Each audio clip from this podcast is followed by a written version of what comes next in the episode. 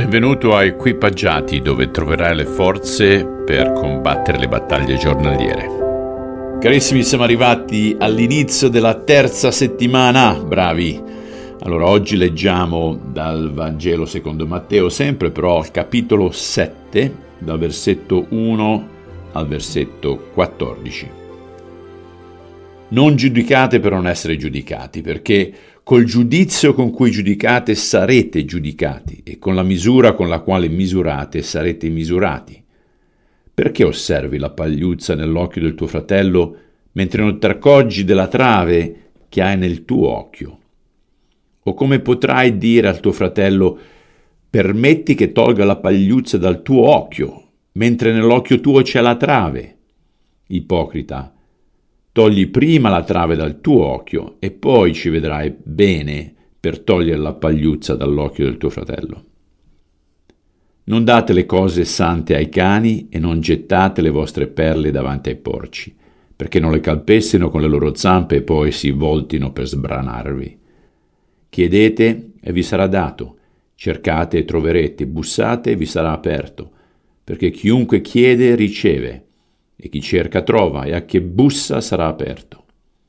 Chi tra di voi al figlio che gli chiede un pane darà una pietra, o se gli chiede un pesce darà un serpe? Se voi dunque, che siete cattivi, sapete dare cose buone ai figli vostri, quanto più il Padre vostro, che è nei cieli, darà cose buone a quelli che gliele domandano.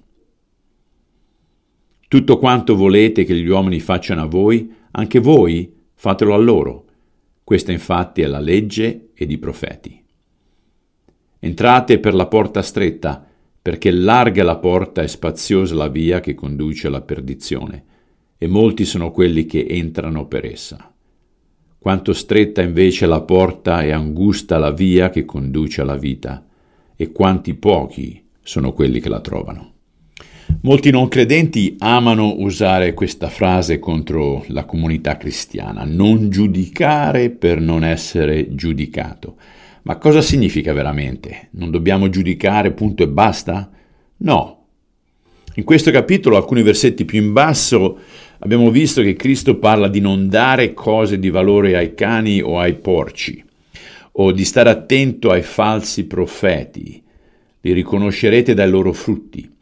Ciò implica discernimento e giudizio. Nel capitolo precedente Gesù ci ha parlato di elemosina, digiunare, pregare e dice di non farlo come fanno i farisei e gli scribi. Perché? Perché cercano la lode dell'uomo e non di Dio. Allora lui sta esprimendo un giudizio su di loro.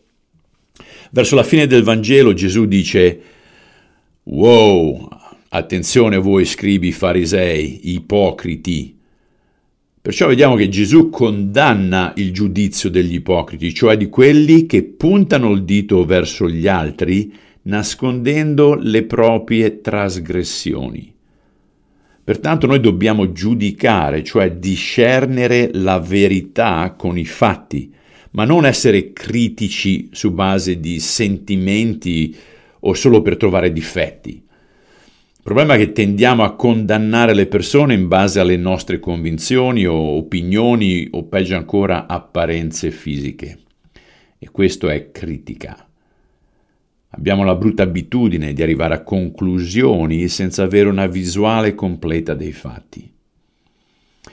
Poi parla di chiedere, cercare, bussare e questo mostra una progressione nell'intensità, cioè ogni passo richiede un livello più alto di impegno.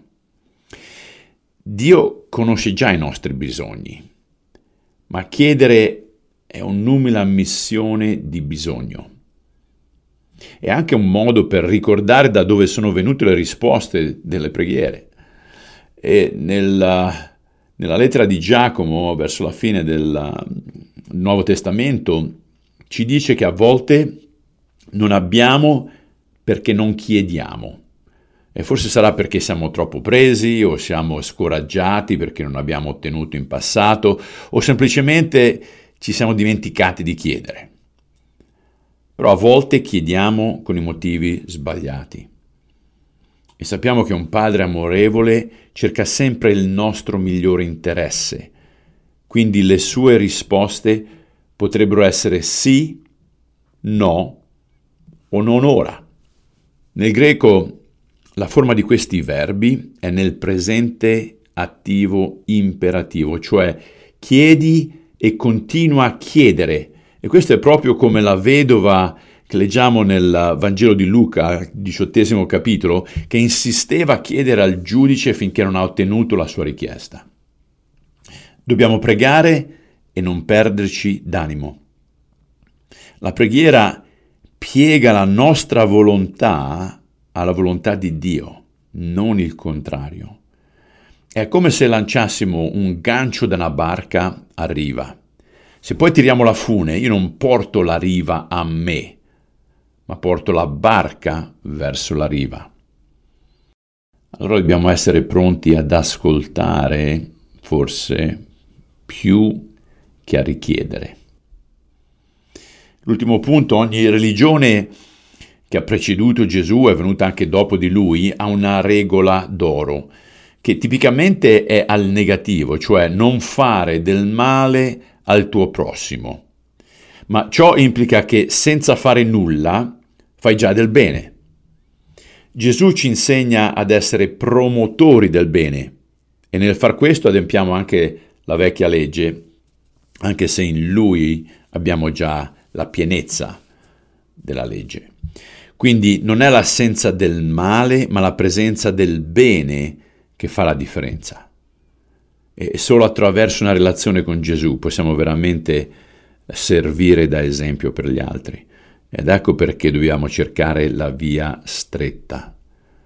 E abbiamo sentito molti che dicono, ah, ci sono diverse vie a Dio, ma qui Cristo invece enfatizza che cosa?